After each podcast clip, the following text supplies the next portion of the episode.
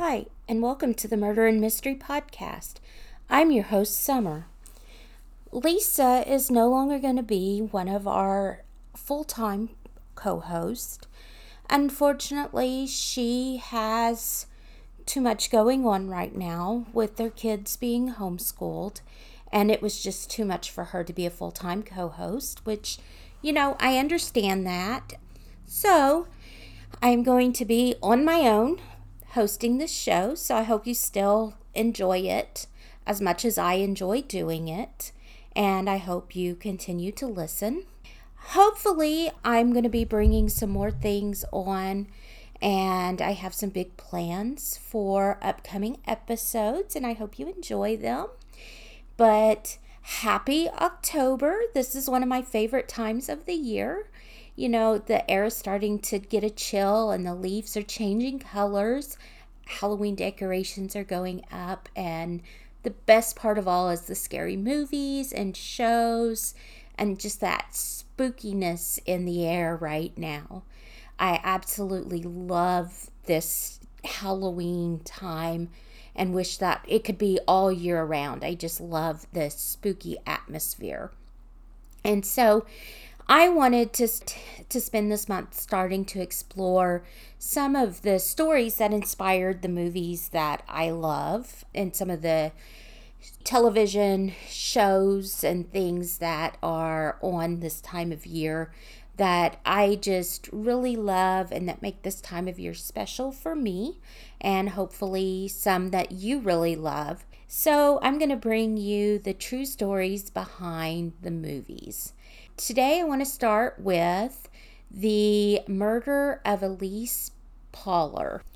So it was really an interesting one. I had never heard of this one, but it happened on July 22nd, 1995, when 15 year old Elyse Pahler of Arroyo Grande, California, was just sitting at home with her parents. It was a normal evening. It was the middle of summer. She'd been watching TV with her parents, and the phone rings. She goes and answers it and comes back and sits down with her parents for a few minutes and then gets up and says she's going to bed. This was pretty normal for her. And she goes into her bedroom and plumps up the covers and kind of messes around in her room for a few minutes and then she sneaks out the window. She does this a lot and she's gone for a few hours and then she comes back. Her parents are none the wiser. She's never really gotten caught, so it's really not a big deal. She heads to a eucalyptus grove not far from her house where she meets three local boys. Elyse has been hanging out with these boys over the summer. They are a couple of guys that she had met previously Jacob Delashmutt who she met at a community recovery center. She had undergone treatment for drugs and alcohol there uh, previously. And so she had met Jacob while she was in that program. And then Joseph Fior- Fiorella, she had met him at school. And then there was Royce Case, who was a friend of Jacob and Joseph. She didn't really know Royce, um, but he had been hanging out with these two boys and had joined their death metal band Hatred. So these boys were kind of edgy and hardcore. They were fun. And she was pretty and popular. And they liked to hang around her because she was pretty and popular. So they supplied her with drugs and she hung out with them and was the pretty girl that they liked to be around, even if it was only in a eucalyptus grove every once in a while. So, Elyse was known as being pretty and lively and friendly. She wanted to be an actress. Uh, she was in theater at school and was active in sports. She also went to church with her parents and was pretty active in church. She was known as being a good girl, and she lived in Arroyo Grande City, which was a very small town of about 14,000 people. And so she got bored sometimes. When she was bored, she hung out with Jacob and Joseph and whatever friend they had along that was in their band at that point. Jacob and Joseph's band was just a local garage band. They had dreams of making it big, but you know, they weren't successful by any means at this point. And so the lure was that they had a band, and so she was the girl that hung out with the band every once in a while. And they supplied her with drugs because she was pretty and would hang out with them and show them attention. So that night, Jacob, Joseph, and Royce lured Elyse from her home with the promise of weed. She met them in a spot not far from her house and she's relaxing and enjoying the evening with her friends. You know, it was a nice night, and she's smoking and drinking and getting high, and she's not really noticing that the guys aren't enjoying this as much as she is. You know, she's cracking jokes and you know, being cute, and she's lost in her own little world over here and not noticing that they're kind of jumpy. And suddenly, Jacob walks up behind her and wraps his belt around her neck. Royce lunges at her and holds her down, and Joseph begins to stab her in the neck. They took turns stabbing her a total of 12 times in the neck while she prayed and screamed for her mother. Now, she is out in this eucalyptus grove, not far from her house, but far enough away from everybody that nobody could hear her. When she didn't die fast enough, they began stomping on her neck. And the coroner later said that none of the cuts that they made were fatal, so she slowly bled out. So they weren't cutting her deep enough. They never hit her artery, and she laid there and prayed and cried for her mom until she bled out from the cuts that they made. After she died, and they waited until she bled out, they each took turns having sex with her body and then they hid her body in the grove and left. Each of the boys would return to her body several times over the next few weeks and had sex with the body. They told other people, well, Joseph and Jacob told other people what they had done, but no one actually took them seriously, even though Elyse was missing, nobody took these boys seriously that they had actually done something to this girl because they knew that she was a friend of theirs and they knew that they had talked about some of this stuff before.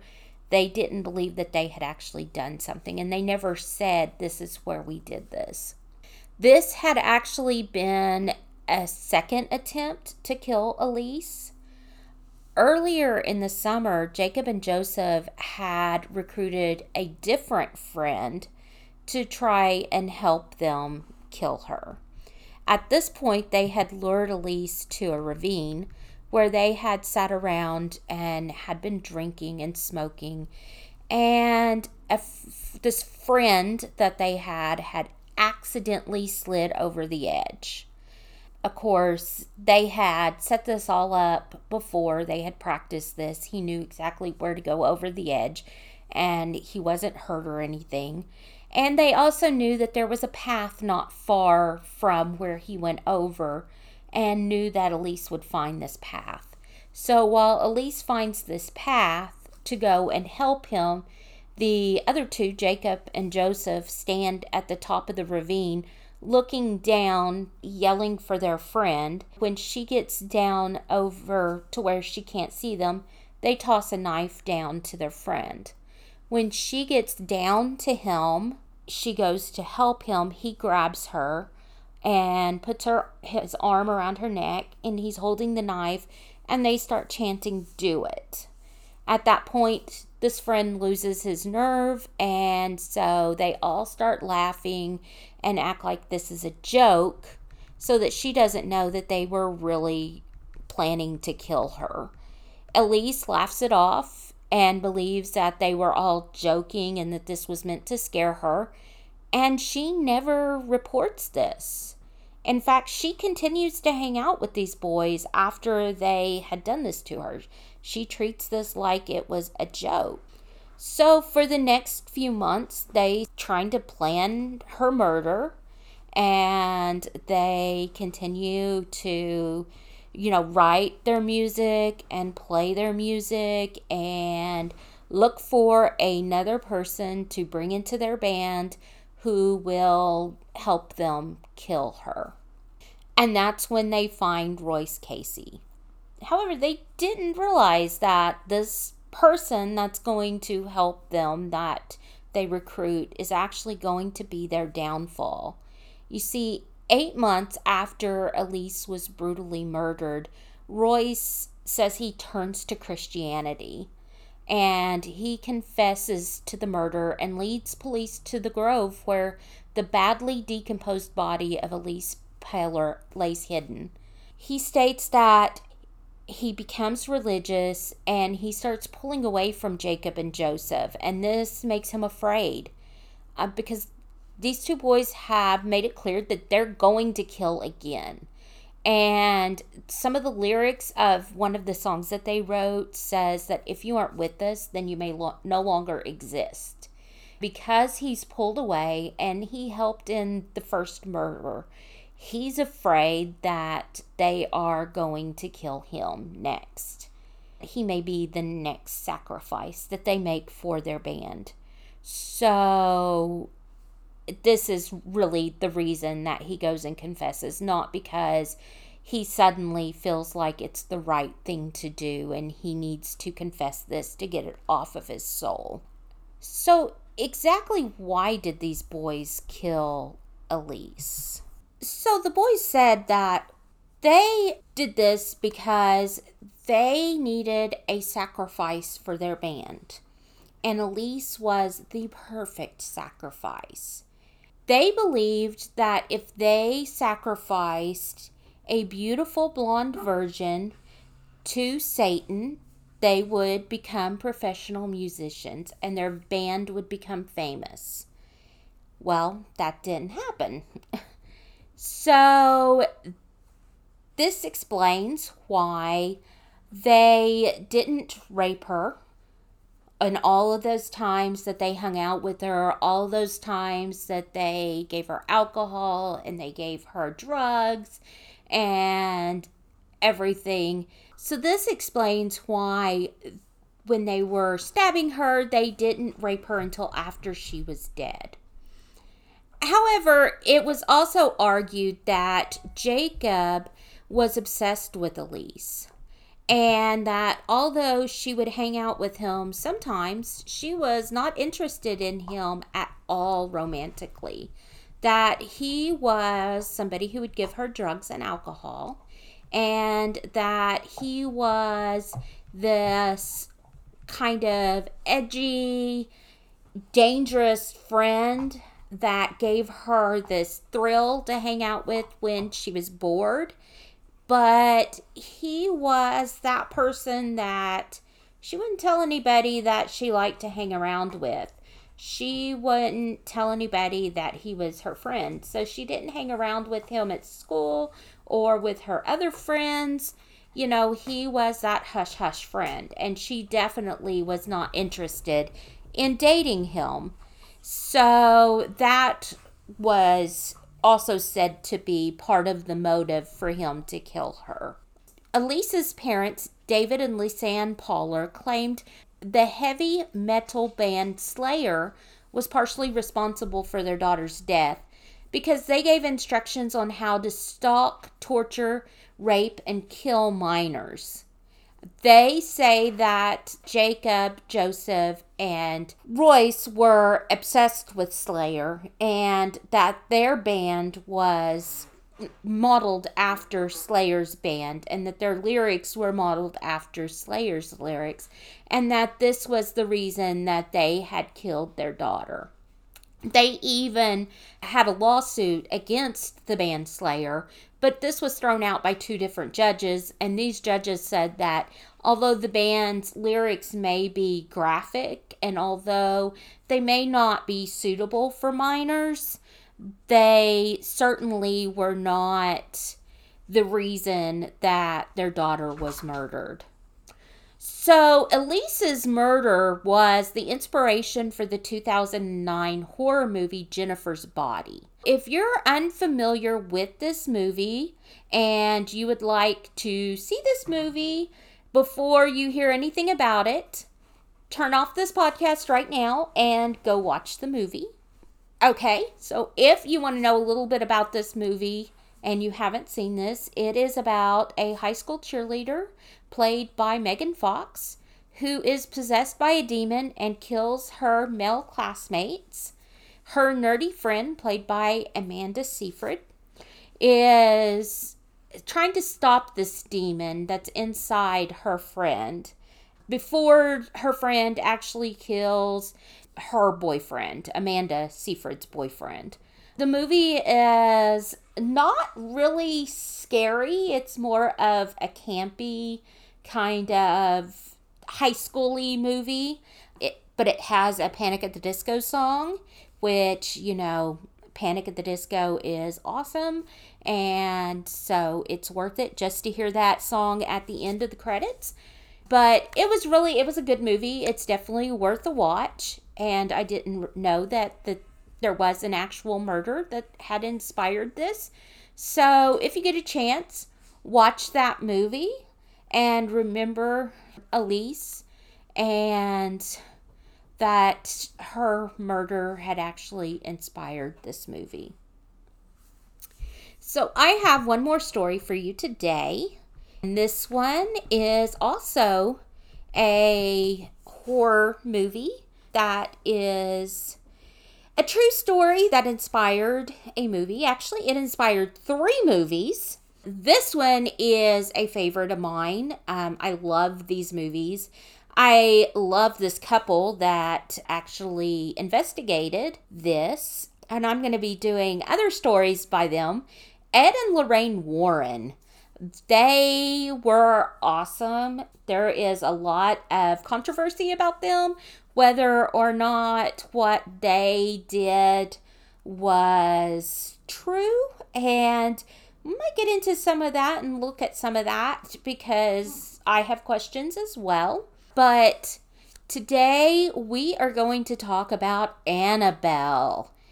Yes, so there are three Annabelle movies that is inspired by this supposedly true story of the Annabelle doll. And honestly, the Annabelle story only has a little bit to do with these three movies. So, what is true in these movies and what isn't? So, dolls are pretty scary anyway. They can be really creepy. I love dolls, especially haunted dolls. That can be really awesome. I would love to have a haunted doll just to see what it's like and what it does.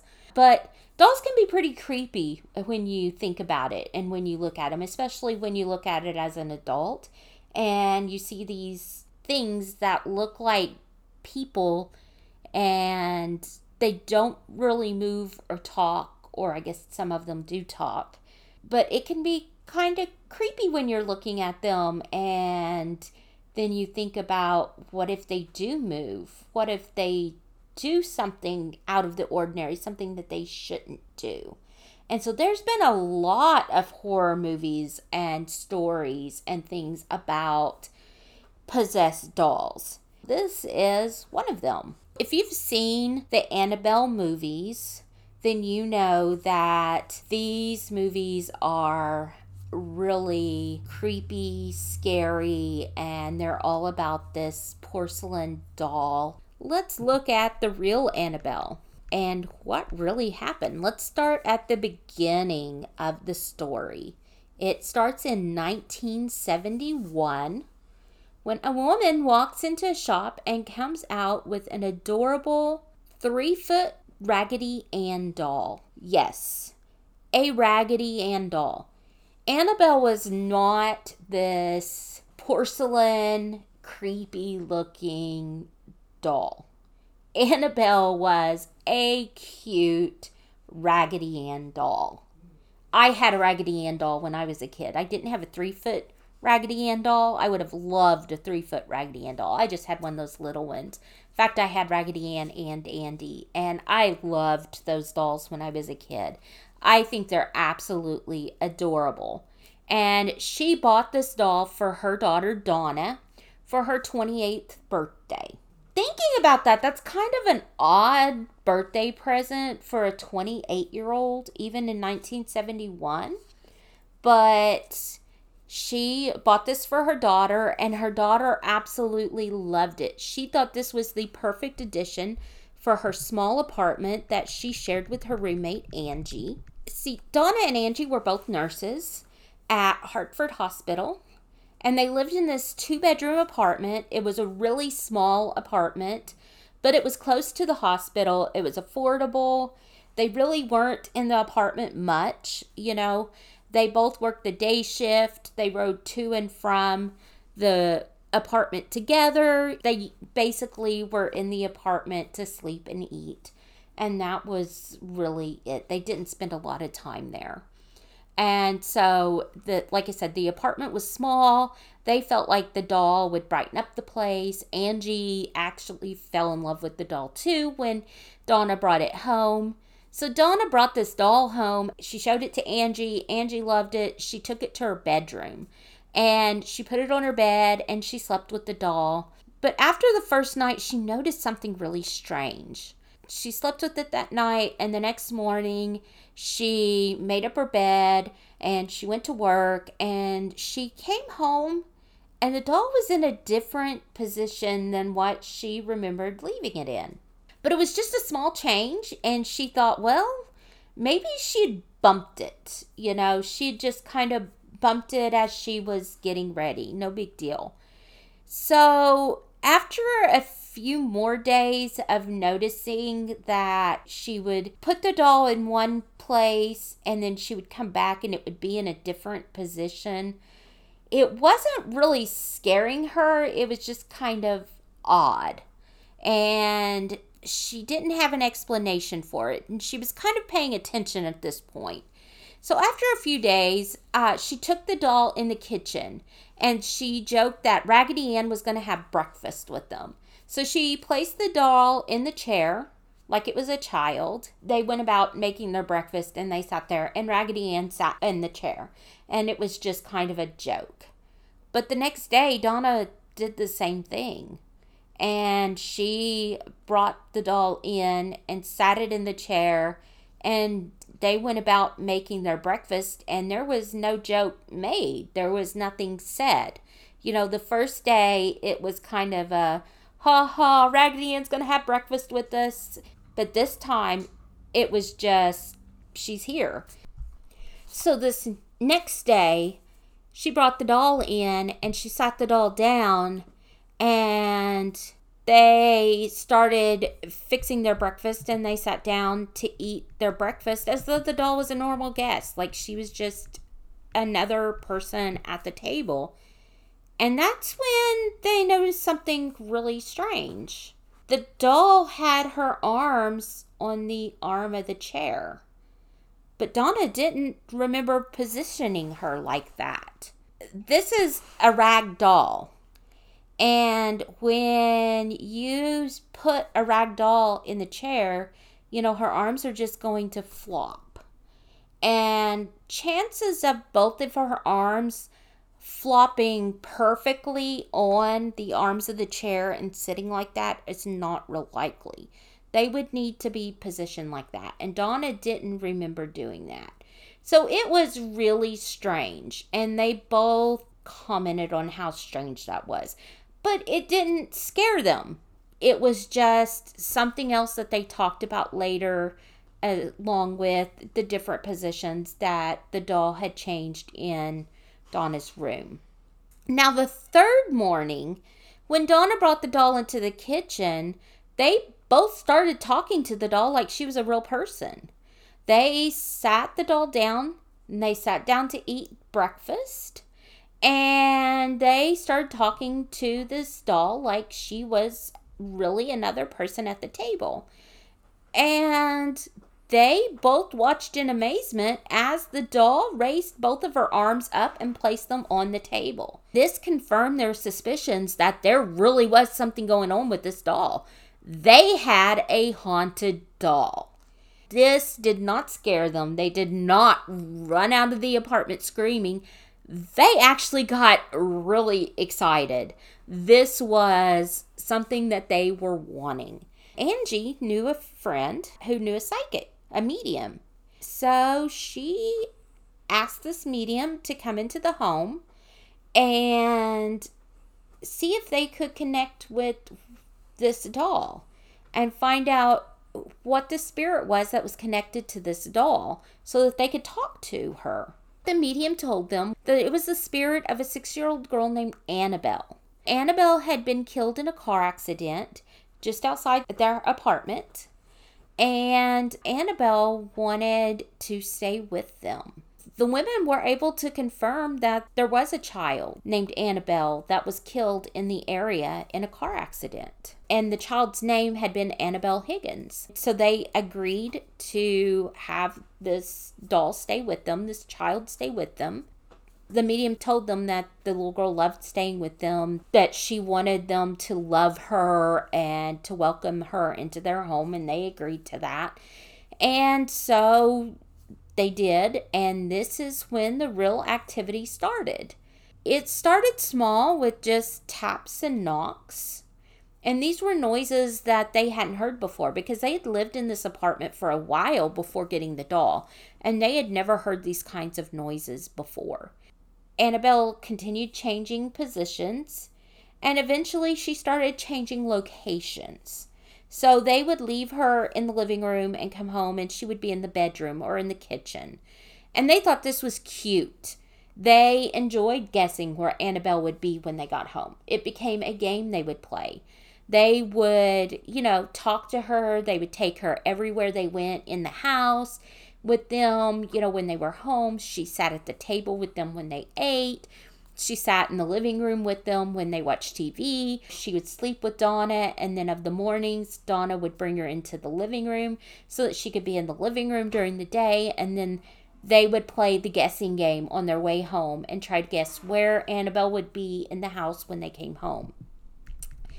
Eventually, Annabelle started meeting them at the door and was actually standing. Yes, this rag doll was standing on her two legs, on her own two legs, when they came home. But still, the two women weren't afraid. This doll was openly moving all over the house, was standing on her own two legs, and they weren't afraid of what was going on. Now, Angie was engaged to a man named Lou. And Lou did not believe anything that they were saying.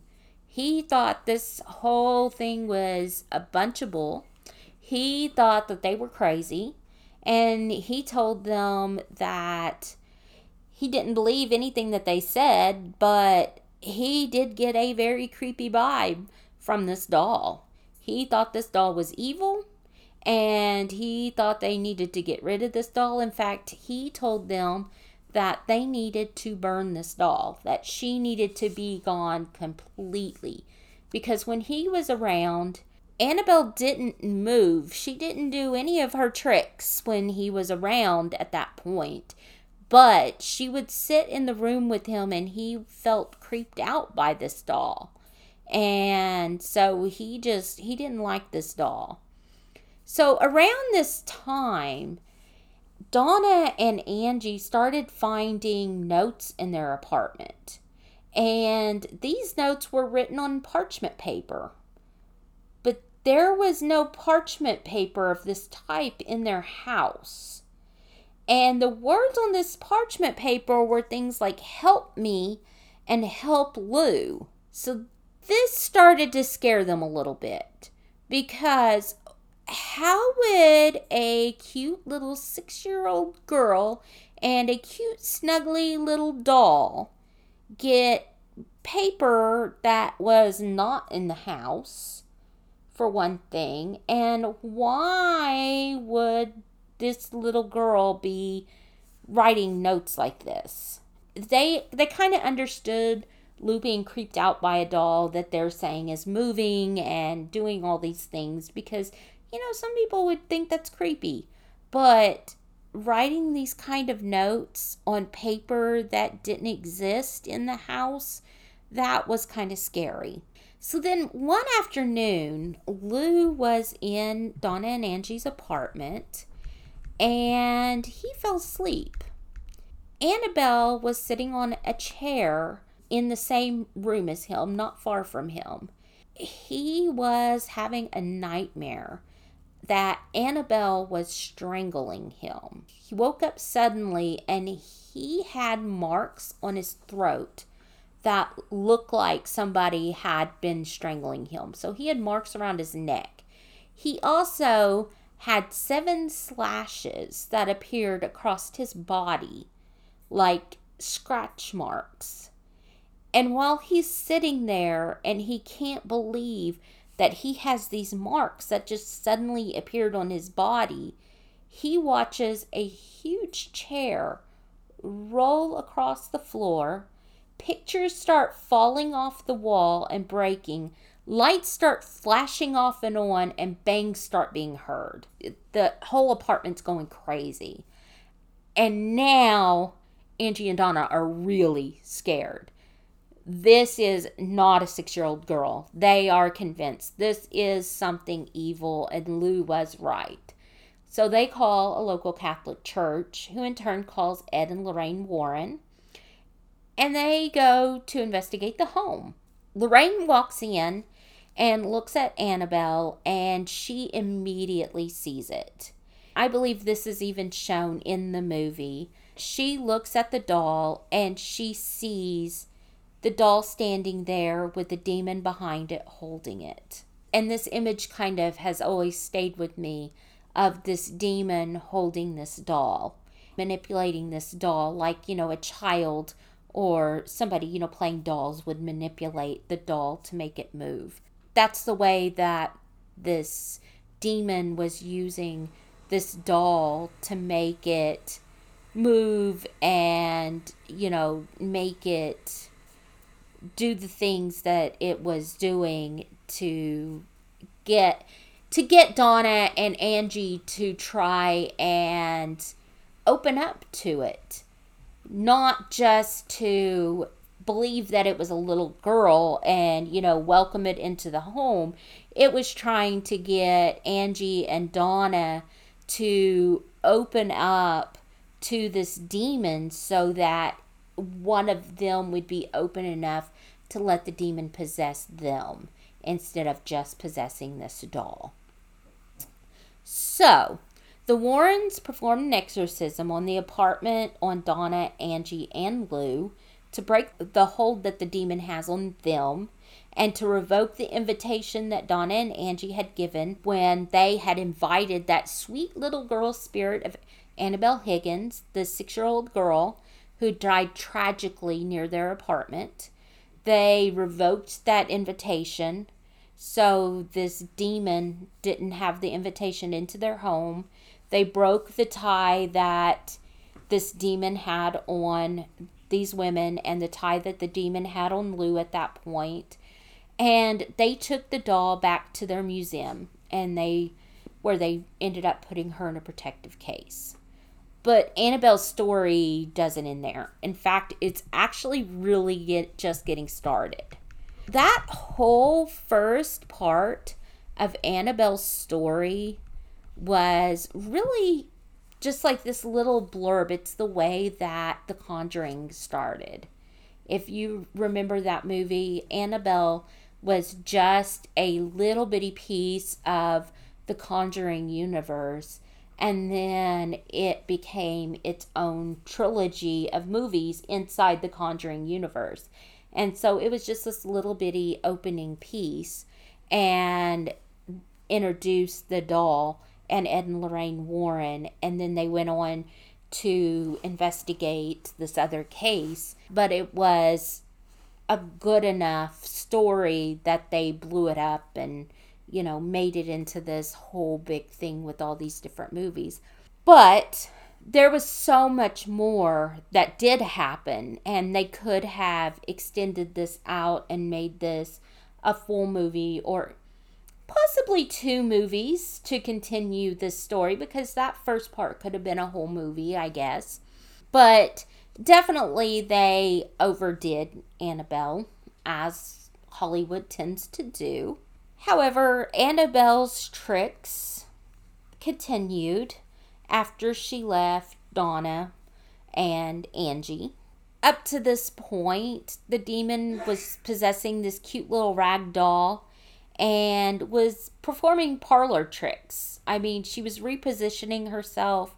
She did some moving from room to room. She manifested some paper, wrote some notes. She scratched a man. She really hadn't done a whole lot. So Ed and Lorraine Warren took Annabelle and buckled her in the back seat of their car.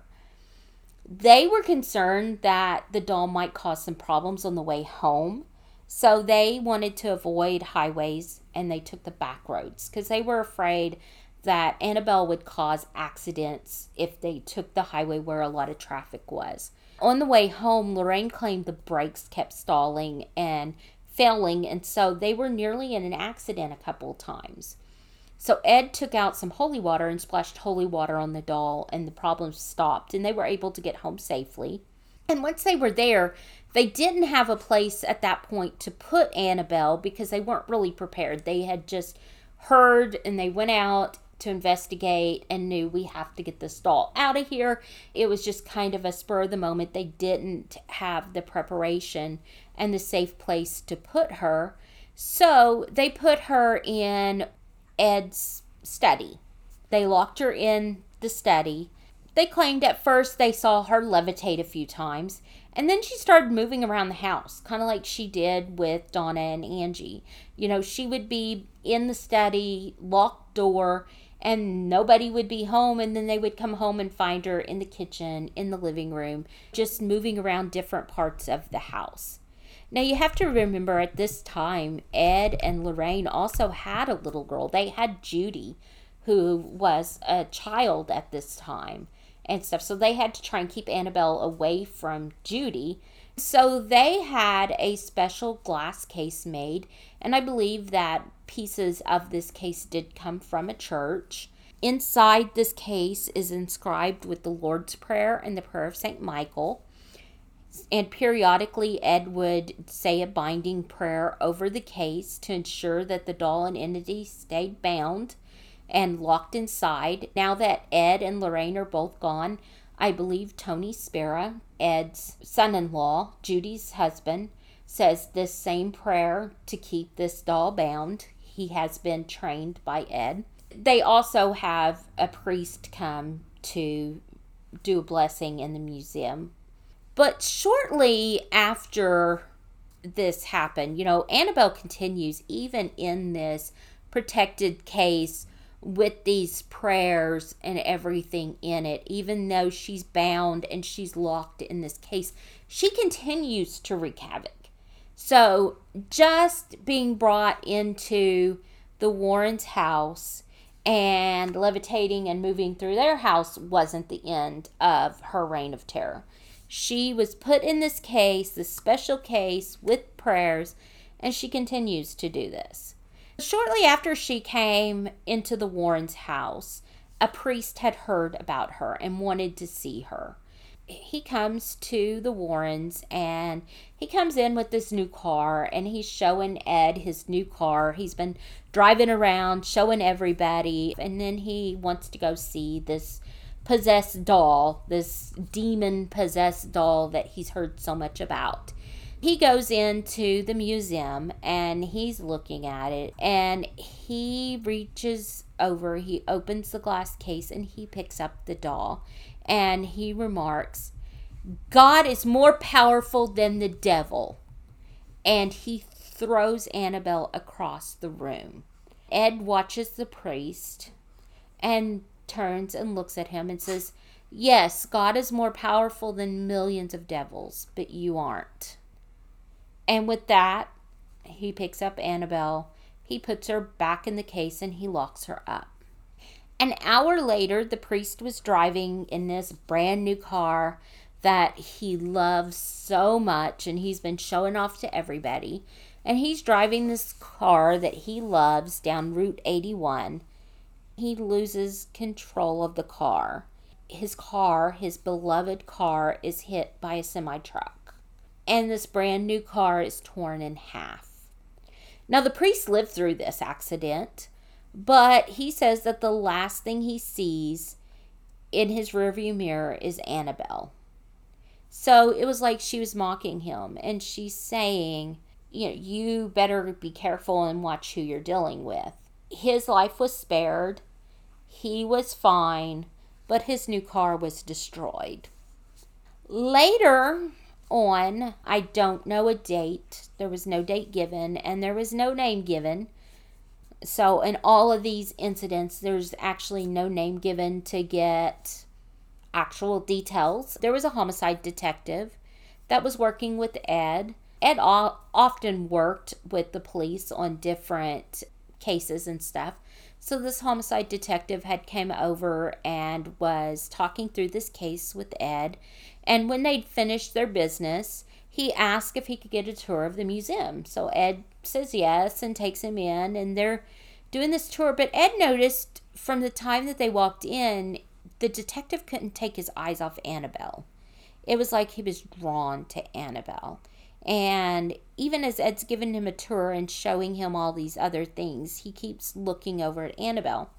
Well, Ed gets a phone call in the middle of this tour. And Lorraine comes and gets him. He has to leave the museum and go back in the house to take this phone call because obviously there's no cell phones at this time. I I'm not sure if this is the 70s or if it's the early 80s, but it's somewhere in there. And so he steps away, goes into the kitchen for a few minutes to take this phone call. And he says it's not 10 minutes later that he sees the detective run out of the museum. The last thing Ed had told him before he walked out was do not touch anything. And this guy is running out of the museum and he knows something's up. He's touched something. So Ed gets off the phone really quick and goes out to see what happened. And the detective tells him that he just couldn't help it. He hadn't been able to take his eyes off Annabelle from the moment he walked in the room. She was calling to him. He had to. He had to pick up Annabelle. It scared him so badly.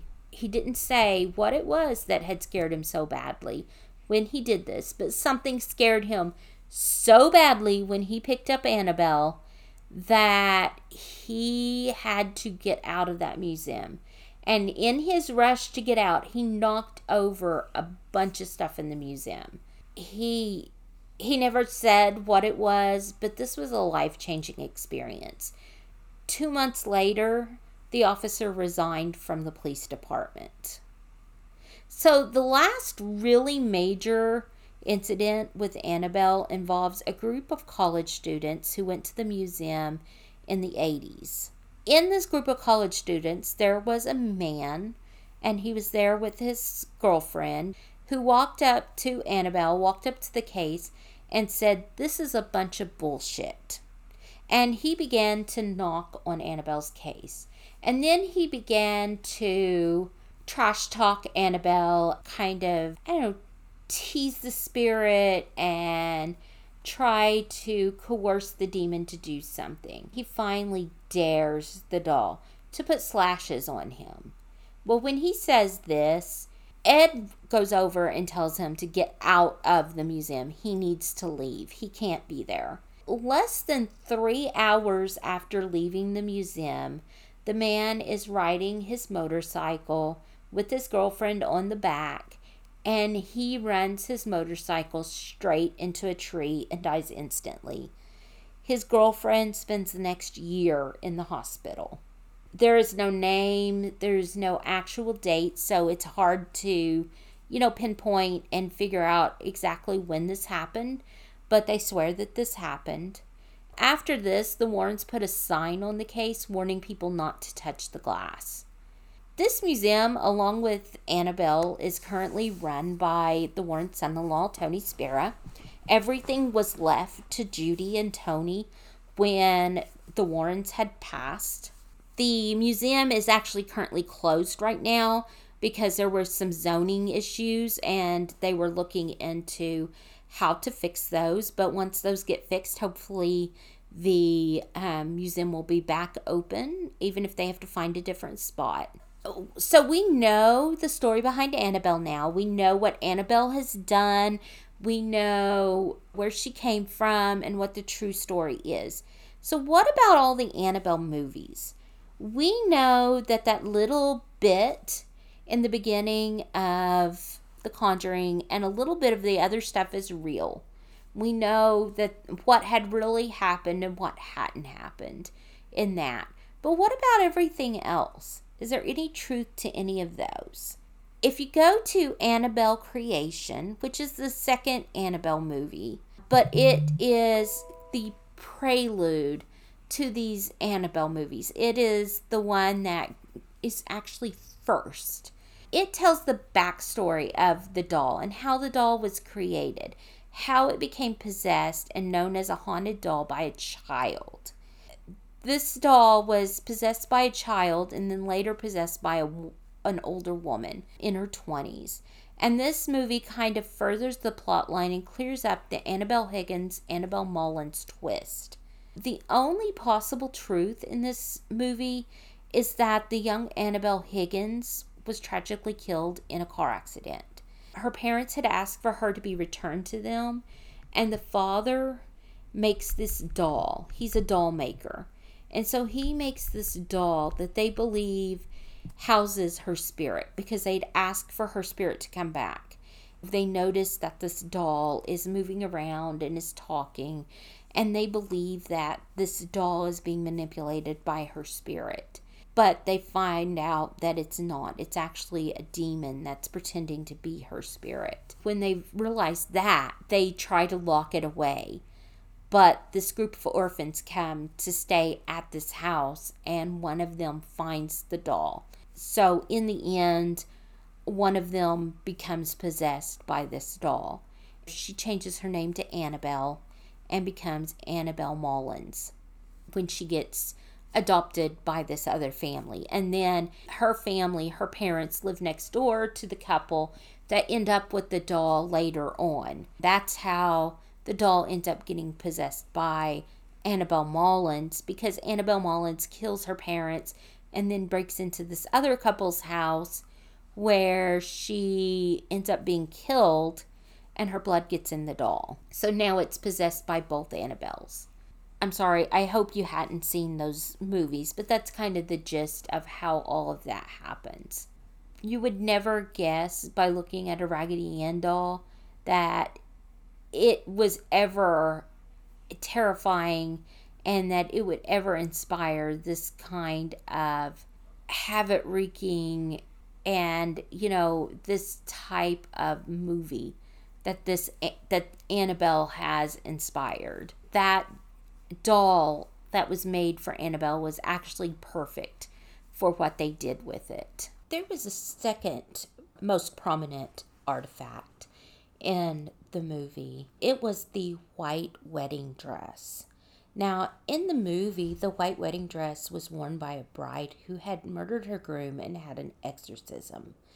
The story behind this dress was that whoever wore the dress would kill her fiance. Now, Tony Spera, remember the Warren's son in law, who now runs the museum and takes care of the family business. He was also trained by Ed Warren. He says that this is completely fabricated, that this story was fabricated for the movie. The real story behind the dress is creepy, but it is very reminiscent of a lot of other tales. The tale of the White Lady of Union Graveyard off of Route 59. So this is very similar to some other urban legends that I've heard, but it has some twist and it actually has people's names that have seen this like there is a name in here that of a man who actually says that he's seen this that he had something happen. And police officers that have come forward with this. So this is a very interesting story with the actual gown that they have in the museum so the gown is supposed to come from the White Lady of Union Graveyard. The Union Graveyard is a graveyard in Connecticut that is not far from the Warren house, which makes sense that they would have investigated this because this is a very well known haunted area. So there are several stories of this white lady being seen, especially at night. Just like a lot of other urban legends, she's seen walking around the road, sometimes manifesting in cars, and sometimes being solid enough to be hit by cars. Now, that one's a new one. I had never heard of that in other urban legends. So, she will sometimes manifest suddenly in the middle of the road, solid enough that she can be hit by a car. But when emergency vehicles get there, there's no body. There's a car with damage, but no injured person in the road or anywhere in the vicinity. So, we do have one person who has made claims and has come forward on several other websites and actual news sites. Uh, I read two or three different news sites where he actually used his name and had given interviews. So, Rod Vasey said that he was driving by the cemetery around 1 a.m. when he saw the white lady. He saw a woman walking along the road. So he started kind of tapping his brakes because, you know, there's a woman walking along the side of the road and he doesn't want to hit this woman. He feels a tap on his shoulder. Now he's driving in his vehicle at one o'clock in the morning by himself and he feels a tap on his shoulder. And he looks over and there is a man in his passenger seat wearing 60s type clothing. So I'm sorry, I would have slammed on my brakes at that point and probably jumped out of my car while it was still rolling. But no, he he kind of slowed down, but just as quickly as he saw the man, he looked away, he looks back, the guy's gone. He gets to the bottom of the hill where the white lady was. She manifests into his car and went right through him just kind of manifested in his car and went through him and was gone. Yeah, that sounds really creepy. I don't know. I think I would have gotten out of there and I would have found a different route to drive home from from then on. There are other stories of people hitting her with a car, like I said, but there are stories of actual police officers hitting this woman, this woman who just manifests in the road in front of them so solid that this police officer just hits her with their car, dents the car, damages the police car. And when they stop, there is nobody there. They request police backup, they request fire and rescue, ambulance, and everything. They search everywhere around there. They can't find anybody who's hurt. Apparently, Union Cemetery is known as one of the most haunted cemeteries ever. It is also, like I said, very close to where the Warrens live it has all kinds of different stories connected to it, but the White Lady is one of the biggest stories. It's the one that gets the most reports. The problem with this artifact that I have is I did a lot of research on this and I tried to find where this white lady came from, who she was. And there were some articles that talked about suspicions, a couple of names that they thought she possibly could have been. But nobody knew for sure who this white lady was. The only thing they know is that she comes from this graveyard, from Union Cemetery. So if she doesn't have a name, nobody knows for sure who she is, which grave she belongs to, and what her story is. How do Ed and Lorraine Warren have a dress that supposedly belongs to her and is haunted in their museum? So it doesn't make any sense to me. My guess is they have a dress that represents her story, but that isn't an actual haunted artifact that they have in the museum that is there because it's dangerous and it's haunted and it needed to be taken away from the public. It's there so that when people come in, they can tell the story of Union Cemetery. So that is one of the problems I have with some of the stuff that they claim is in their museum. So there is another artifact that's in the movie Annabelle Comes Home and it is the mourning bracelet. This bracelet in the movie, Daniela uses to contact her dad. She puts a picture of her dad in it, and her dad appears to her. So, this bracelet doesn't actually exist, but it is based on a set of pearls that is in the artifacts room. So these pearls were given to a woman. When she put them on, she felt like she was being strangled to death. So they're actually cursed pearls. So she puts these on. She feels like she's being strangled. She can't get them off. And it actually took people that were around her to pull the pearls off of her. That's why the Warrens supposedly have these in their museum. Now, another problem again, there are no details as to where these pearls came from. There's no name of the woman that had them on, there's no place where they came from, no witnesses, nothing. And I know this is probably to protect the person that they came from, but it also prevents any type of research being done on the artifact. So there's nothing to say that this artifact isn't just a string of pearls that they put there to tell a story, but there is the cursed pearls. So in the movie, there was a television that showed the future, and Daniela looked into this the first time and she became frozen. She was watching this television, like she was sucked into this television. As she was watching, she kept noticing that things were happening that weren't actually happening. And then she realized that these things were happening, and then a few seconds later, they would happen.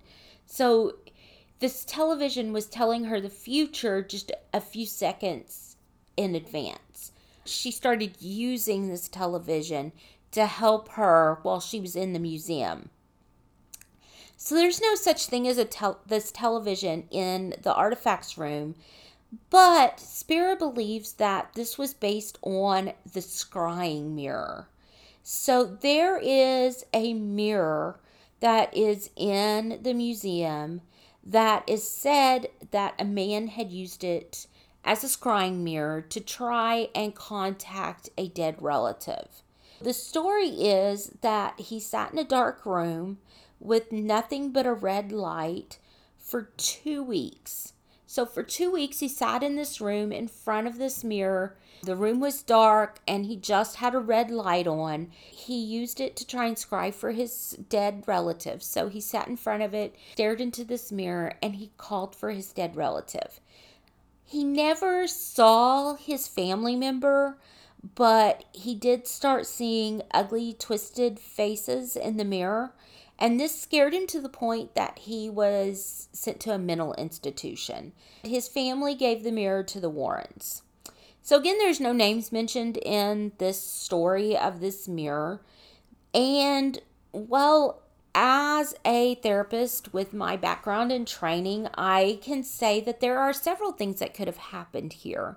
For one thing, this man supposedly, if he really did sit in this dark room for two weeks staring into this mirror, first I want to ask was he eating and drinking? Because if he wasn't getting enough to drink, dehydration can cause you to hallucinate. So that could be part of it. Secondly, you have matrixing. So the shadows on the mirror could be you know, playing tricks in his mind because our human brain wants to make sense of patterns that we see.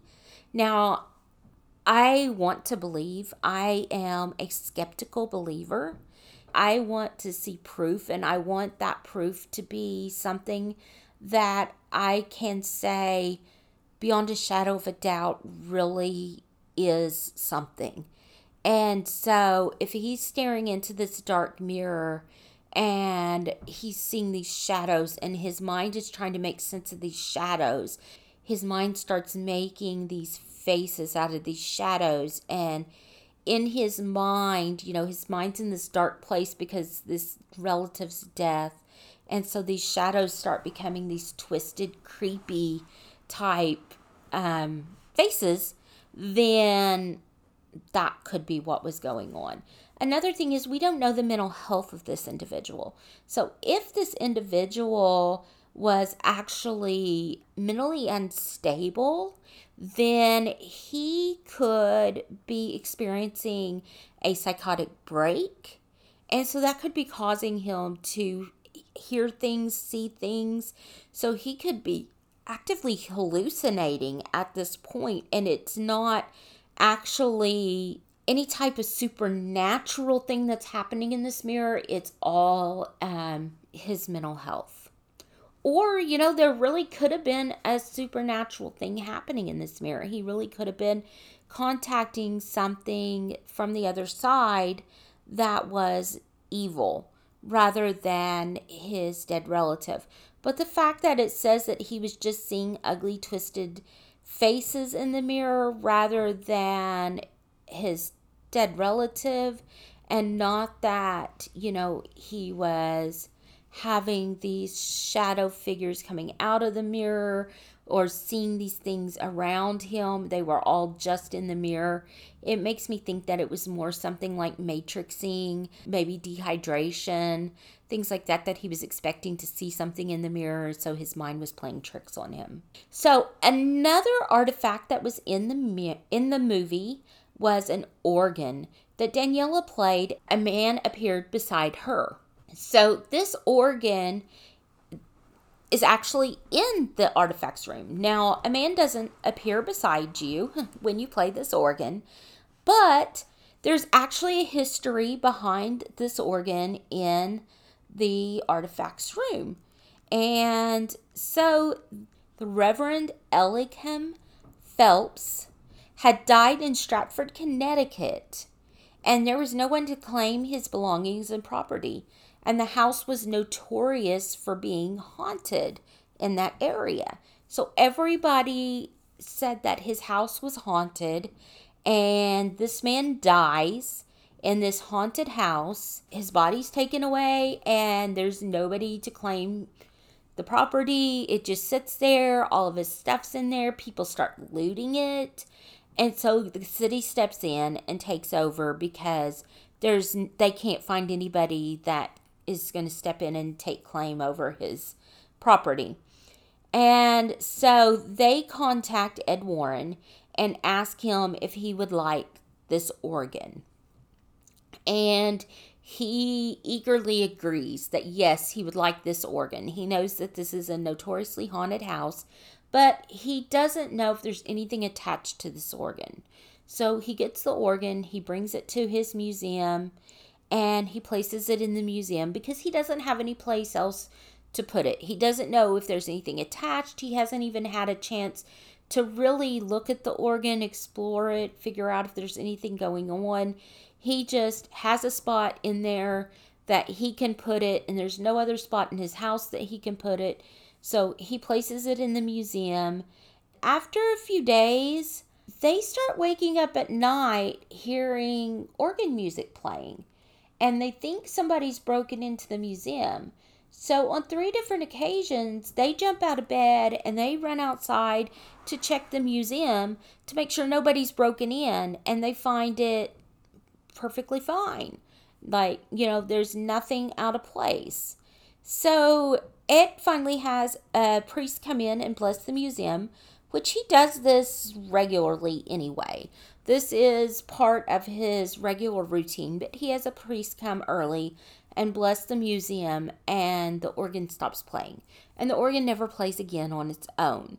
But that tells him that something's attached to this organ or was attached to this organ. So there is a story that, you know, we can trace back at least a little bit. And there was something going on there. So the movie kind of blew it up a little bit and went from an organ that played by itself to when you played the organ, a man appeared. As for the other artifacts in the movie, they didn't really exist in this occult museum. The Feeley Meeley game, the werewolf paw, the samurai suit, these were all just made up for the movie to make them more exciting. But in my opinion, real life can be scary enough. You just have to be patient enough to let it play out. Unfortunately, movies can't be that patient. Maybe the occult museum was too boring for them, so they had to have these big, grandiose, really, really scary type, this is going to manifest and kill you things. So they tried to really play it up. So this is the story of Annabelle the doll and how these movies kind of don't really tie into the real story of Annabelle the doll, but what truth there is to the real story in these movies. So I hope that you will tune in next time when we talk about some more movies. Bye.